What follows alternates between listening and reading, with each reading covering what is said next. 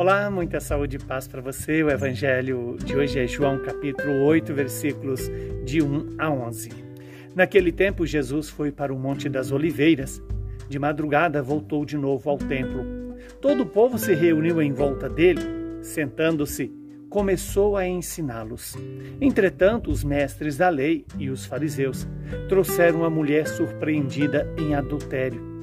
Levando-a para o meio deles, disseram a Jesus: Mestre, esta mulher foi surpreendida em flagrante adultério.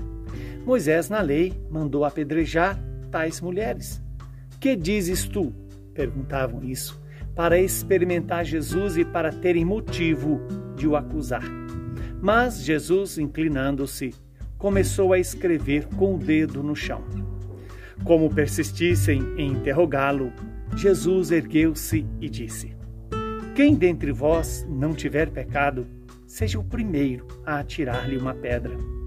E, tornando a inclinar-se, continuou a escrever no chão.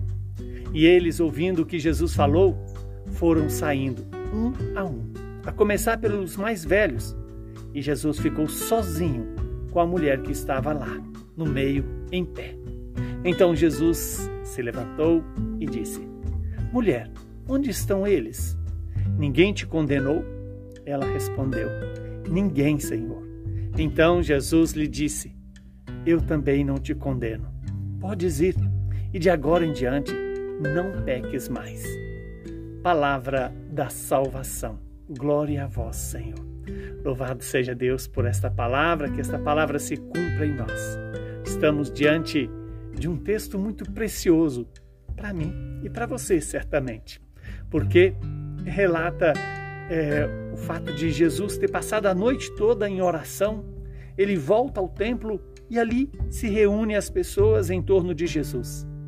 E os fariseus, já pela manhã, pegam uma mulher em, é, em adultério e a leva até Jesus.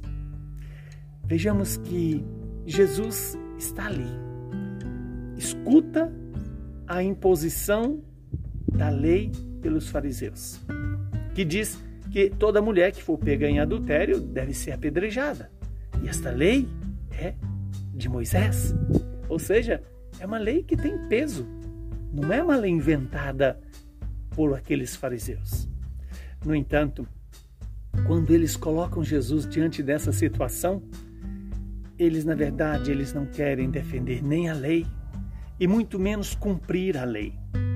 Eles querem colocar Jesus numa encruzilhada. Porque se Jesus obedece o que a lei dizia, ele iria contra toda a postura que ele tinha de misericórdia com, aquela, com as pessoas, inclusive com os pecadores.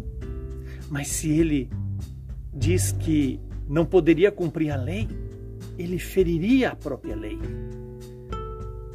Que hoje, eu e você, possamos ter essa sabedoria de Jesus, de fazer com que cada pessoa saia da postura de julgador dos outros para se auto-julgar, para se auto-avaliar.